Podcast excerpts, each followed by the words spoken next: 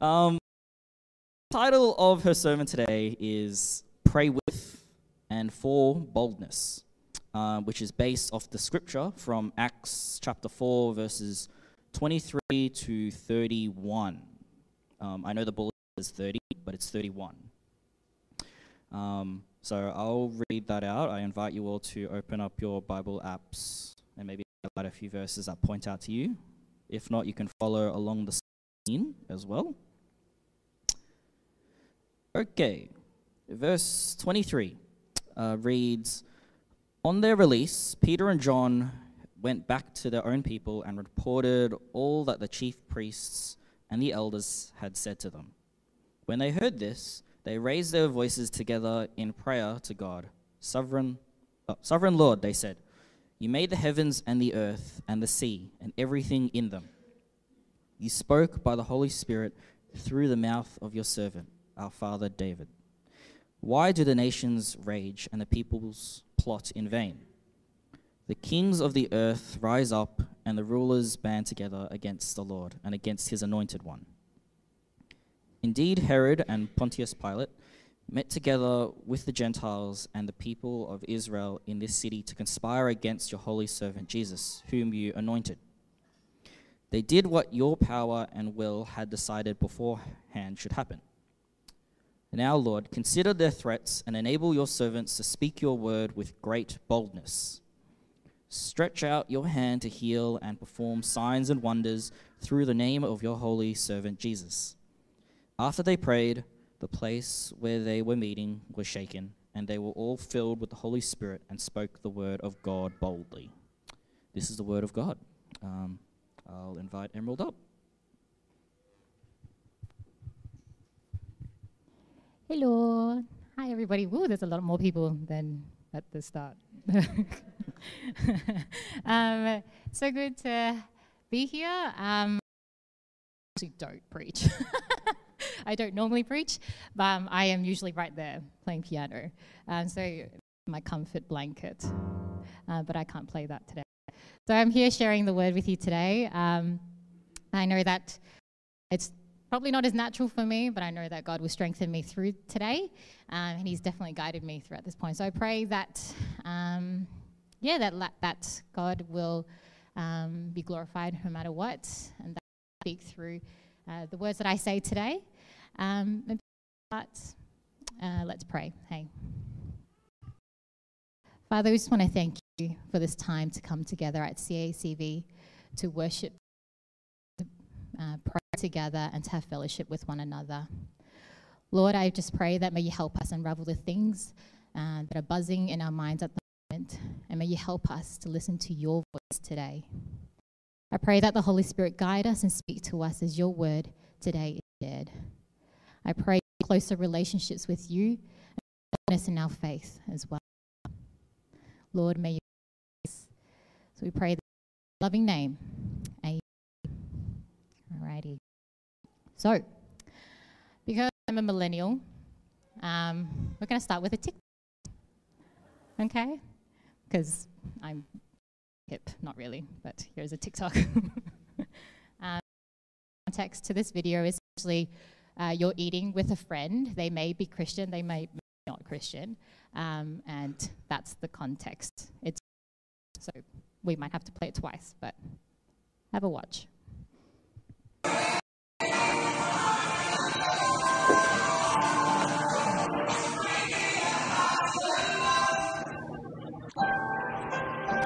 don't know what happened to the music there, actually. That was weird. Um, so what actually was supposed to happen was She was. She just ate, and then someone else was like, "Dear Heavenly Father," she was like, and spat the food out. Does that make sense? Okay, cool. That was that was music was a bit weird. I don't know what happened there, but that was what was supposed to happen. So I thought that was really funny because I personally relate to that very deeply. Um, and it, actually, who who actually relates to this? Can any raise hands? Thank you. Goodness. Thank you. Thank you. Thank you. I'm not the only one being blasphemed in any way uh, for not before we eat. Um, So yeah, so today we're going to look into uh, this passage in the book of Acts. Uh, I'm not sure if you actually realize this, but we're actually going through the book of Acts. We've had some guest speakers and we've had some events for the last couple of months, so we've had a pause on the book of Acts. But today, we'll bring it back today, and the sermon title is Praying With and for Boldness. Now, I actually didn't realize that this coming week was the actual Alliance Prayer Week. Um, I didn't plan for that to coincide at all. I have a feeling that people who did the roster did not plan for that to coincide. So I can't help but orchestrate God, honestly. I think that's pretty amazing that today we talk about prayer, and then this coming week we'll be doing a prayer week. So I think that's amazing. Praise God. Before we look into the scripture that Luke has just read, I do want to spend some time talking about personal. This is because we'll be tapping into corporate prayer later, but I think it's really important to talk about our own devotional prayer. Now, sometimes we think that prayer is just speaking in, speaking to the someone lis- is listening to you. Um, you might have grown up in church, so prayer is a concept to you. Or you might be new to the whole Christian thing, and prayer is a little bit odd to you. You may have been a Christian for a while, and odd still feels a bit, a bit weird. You're not as confident. Pray person, for example. Or you may have been a Christian for a long time, but prayer may feel a little dry, a little, maybe a broken record, and it feels like a vending machine, a little, and you expect something great in return. It can feel like a chore, just like a video we Or we, when we gather as Christians, we just have to pray, no matter what we do. So we know that prayer is important, just as it's mentioned a lot in Scripture. In First Thessalonians chapter five, verse sixteen, eighteen says, "Rejoice always, pray continually, give thanks in all circumstances, for this is God's will for you in Christ Jesus." In Acts chapter six, verse four, it says, "But we will devote ourselves to prayer and to the ministry of the word." Colossians chapter four, verse two says, "Devote yourselves to prayer, keeping alert in it with an attitude of thanksgiving." And this is just a drop, essentially, of the amount of prayer scriptures there is in the Bible. Prayer is a time or a moment we don't just speak to God. We speak with God. I'm sure we all have that friend who comes to us and they come to us and all the problems at the moment. But before you even share about your how you're going, the conversation just ends there. Sometimes prayer can seem like that. So I want to ask you, how is your prayer life? Is it made dry, stale, a broken record, a bit of a vending machine? Or so I have some tips, some basic foundation tips um, for your own devotional prayer. Now, I do want to preface that these are not thoughts, not my own uh, ideas. This is actually from a video that I actually saw recently. Um, but if you're actually watching that video, feel free to ask me. I am more than happy to share it with you. It's really good. It's talking about how to pray. So the acronym, there is no vowels. It's P. Yep, that's right. And with me. Um, okay, so we're going to start off with P, okay? Presence. So you know when you're sitting in a room by yourself and you notice that someone enters the room, but they don't enter in front of you. They're actually entering behind you, um, so you can't actually see them. That is the start of prayer, when you just have that awareness of someone entering that room and that someone is God. H, heart. God hears our hearts, not our words. I'm going to repeat that again. God hears our hearts, not our words. He doesn't need the fancy words. He doesn't need the elaborate prayers. He doesn't need to be sophisticated. Um, we just need to offer our hearts. In the same way, we also need to listen to God's heart. Now these can be little subtle changes or little inspirations that come out throughout your day, um, or the clarity that we need in our souls. Heart. T stands for trust. We need to have radical trust in God, the creator of this universe, the maker of you and me. I want to share a verse, Psalm one thirty-nine. It says, "For you created my inmost being. Your works are wonderful. I know that fully well." Now, I know I, sh I shared this at the Mother's Day service, um, and it really spoke to me for a few things. For those who don't know, I'm actually pregnant. I'm seven. I did not expect that. um, but um, it really spoke to me because um, God knew me before I knew. He knew you in your mother's womb, knew of your character, knew who you were going to be, knew the attitudes that you would have, knew the creativity that you would have in your you entered. I find that pretty incredible. Wouldn't you agree? I'm going to share a bit of a story about how, uh, about a, essentially a testimony about trust. So I'm going to share about um, back when I was young, in my twenties.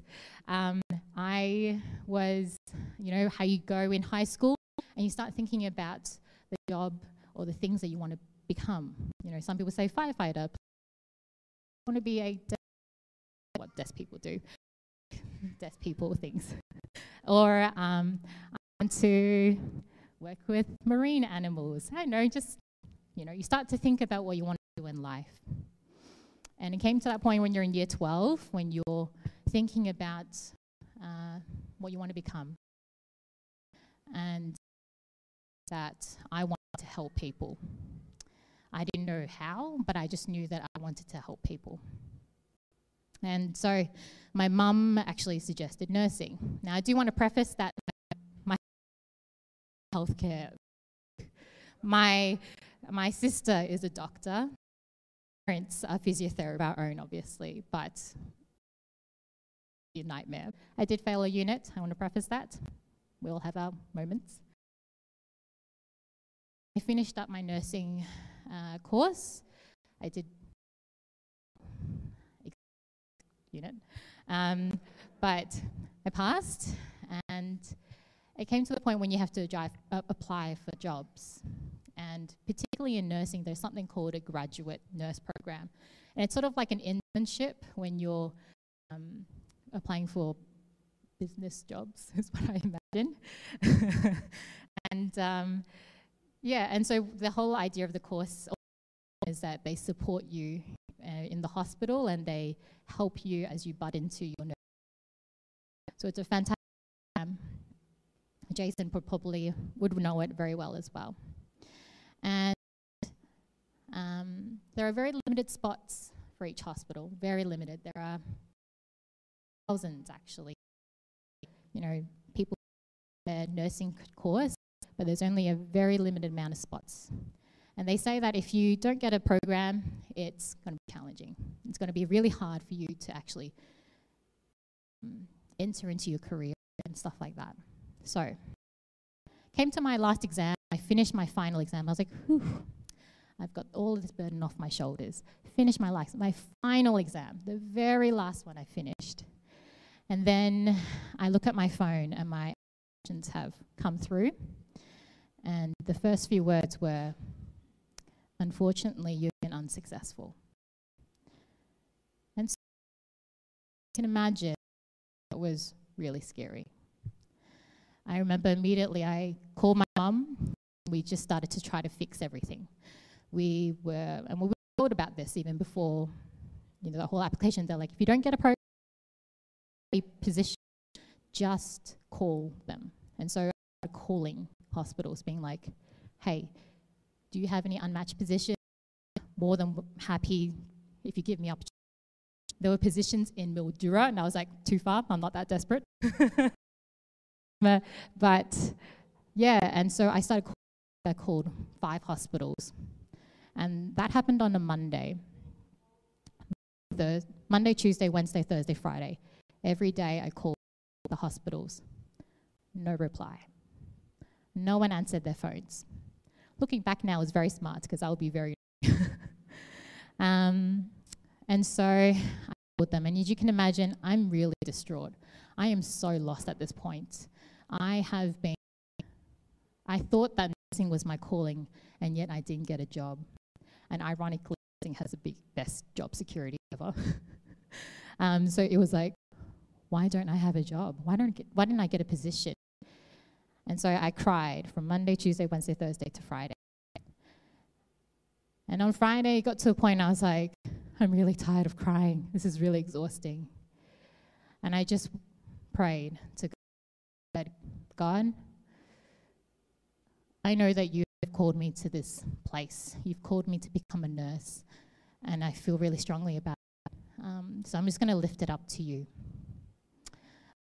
To you, because I know that no matter what happens, I know that I'm crying. It's because I'm emotional and I'm pregnant, and I'm just remembering. It's fine.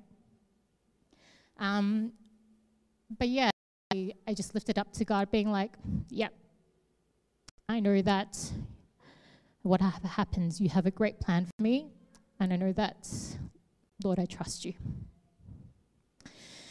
And so, crying, not like this. Um, and on then, oh, thank you, thank you, I appreciate that, thank you. Um, and then came on Monday, and then Monday came, and I was like, I got a phone call. The organization I'm with now, they hired me. They said, I'm willing to give you a position. And I was so overjoyed. I was so happy. Yes, this is what we've worked for. It's what your parents want you to have, a job. And I got it. And immediately when I hanged up the phone, I, am, I cried. I cried so hard because I knew that I just needed to trust God. I knew that He had a plan for me. And all I needed to do was trust Him. So remember,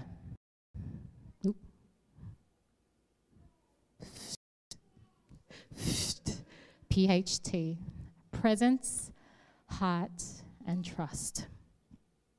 Okay, so we're actually at this point where we're going to go back to the scripture. But I do need to give some context about the scripture that we've read today. Um, I'm not sure if you remembered, but actually Luke gave a sermon maybe in March or April, April maybe, April? Anyway, a while ago, it was called Our True Need, and it was talking about Acts chapter three. It was talking about how Peter and John had just healed a beggar, a man who had been in the front of the temples for pretty much most of his life, and he'd been blind. People who enter the temples would know him because they, he would always sit at the front asking for money, and they just knew him for many years, okay? So that's what Luke preached in Acts chapter three. And then in Acts chapter four is the passage before our passage today. And so what happened was Peter and John had shared this miraculous news with the people around them. And so a lot of people had come to believe that day, apparently up to five thousand people.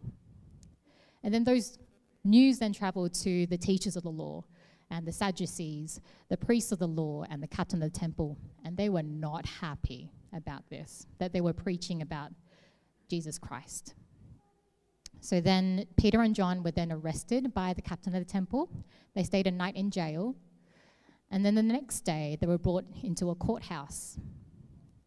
And in the courthouse, um, they were asked, the, the teachers of the law asked Peter and John, by what power or what name did you do this in? Then it says, then Peter, filled with the Holy Spirit, said to them, rulers and elders of the people, it would be, if we are being called to account today for an act of kindness shown to a man who was lame, are being asked how he was healed, then know this, you of all people, you and all people of Israel, it is the name of Jesus Christ of Nazareth, whom you crucified, but whom God raised from the dead, and now this man stands before you, healed. And so what happened was the teachers of the law drew back, and they were like, I don't know how to do this. What do we do? Everyone knows that this man was healed in the name of Jesus. We can't even deny that. And so then they went back to Peter and John and said, ask them, actually charge them to not speak or even teach in the name of Jesus. And then Peter and John replied, which is right in God's eyes, to listen to you or to him? You be the judges. As for us, we cannot help speaking about what we have seen and heard. So they didn't know what to do. Um, they didn't know what to do about Peter and John, so they just let him go. That was it. And now we've come to our passage for today. And so what happened was Peter and John then go back to their friends, their apostles, and they then told them exactly what happened. They're like, we got arrested. They told us this. Oh, my gosh. Uh, and essentially we're told by the priests that you need to stop sharing the gospel. This could have shaken them to their core. It could have been enough for them to think, maybe we should stop. Maybe this could end our lives, maybe. But no, they didn't. What did they do? They immediately raised their voices and prayed together to God. Praying together when brothers and sisters in Christ are able to lift up their burden, a time where we can encourage one another and have accountability. Praying together is powerful. It can increase the faith of our church. It encourages one another in sharing our joys, hard times as well, especially in the hard times when we're really fixated on the struggles and the pain. Our perspectives can get narrower and narrower. Praying together can help us move from seeking our own perspectives to the desires of God's. And so that is the first point from our passage here today. Praying together is powerful. In Matthew chapter eighteen, verse nineteen, twenty, says, again, truly I tell you, if two of you on earth agree about anything they ask for, it will be done for them by my Father in heaven. For where two or three gather in my name, there I am with them. Praying together invites the presence and the power of God. So again, praying together is powerful. And we move on. Uh, I think, do I have it? There we go. Um, so they start praying. They say, Sovereign Lord, they said, you made the heavens and the earth and the sea and everything in them. They started praising God that he is sovereign, that he is the one who created everything, the heavens, the earth, and the sea. And then they quote this small passage here. It's actually from the book of Psalms, chapter two, verse one to two. It says, why do the nations rage and the peoples plot in vain? The kings of the people rise up and the rulers band together against the Lord and against his anointed one. Now remember that small passage there is actually written in the book of Psalms. King David had written that passage and essentially had prophesied the death of Jesus hundreds of years ago. And here they recognize that God knew of Jesus' death. He planned Jesus' death way before Herod and Pontius Pilate ever thought about plotting the crucifixion of Jesus. He is the sovereign God. They remind themselves that this is a sovereign God, a God who knows everything. They found peace in knowing that God is the om- omnipotent, the all-powerful, the omniscient, can't do it, the omniscient, the all-knowing, and the omnipresent. He is present at all times. Now, do you remember our acronym? Yeah, good, good, very good. I'm glad we're doing something today. All right, so what's the first one? Presence. Second one? Good. And the third? Trust. Really good. And so that's our point for today. Trust that God is sovereign. In Proverbs chapter three, verse five, six, it says, "Trust in the Lord with all of your heart and lean not on your own understanding. In all your ways submit to him, and he will make your path straight." Trust that God is sovereign. His plans and his wills are higher than our ways. He knows what we're all going through more than anyone else. So trust him. We move on to the passage in verse twenty-nine. Did I do it? Oh yeah, there we go. "Now, Lord, consider their threats and enable your servants to speak your word with great boldness. Stretch out your hand to heal and perform signs and wonders through the name of your holy servant, Jesus." After they prayed, the place where, where they were meeting was shaken, and they were filled with the Holy Spirit and spoke the word of God boldly. So they prayed for boldness. To speak his word with great boldness even. In the Greek text, the word boldness was translated from the word parisia, which means with confidence, freedom in speaking, unreserved in speech, without ambiguity. Now, I don't know about you, but I don't personally love confrontation. I just don't have the personality for it. It's very unnerving. But I can see that this prayer for boldness can be applicable to this very day. Especially in this woke society, I can feel it harder to even talk about Jesus or even to talk about your own faith without the fear of being silenced or rejected. But that's why we need to pray for boldness, for the confidence to speak about Jesus with others. People need to know about Jesus. People need to know that there is a God that loves them and cares for them. So much that they he planned for the final destruction of sin. Now, this might go against the grains of our fibers. I'm not sure if that's a possible, but it might not seem very natural to you. I know that this is challenging for me as I read this verse. I am not a bold person, I would say. And that could be a difference in personality as well. I know that in Chinese culture, we tend to not take large risks in general. But that's just a very generalized, just saying that, okay? Um, and in not taking risk, there is some wisdom there too. But when we're not bold in our faith, when we are not bold in our prayers, we are really missing out on the miraculous works of God.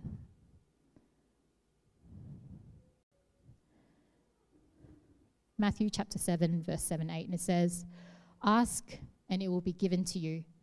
Seek, and you will find. Knock, and the door will be opened to you. For everyone who asks receives, the one who seeks finds, and to the one who knocks, the door will be opened."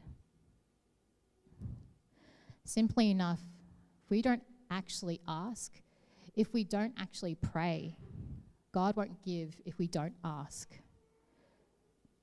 Now, this is not to say that our prayers can change the course of God's plan. John Piper expa- explains it like this, and that's the way it is with all prayer. God doesn't plan the world and then wonder if anyone's going to pray for part of his plan to be changed. He plans the world, and part of his planning for the world is the praying of his people for what he plans to do.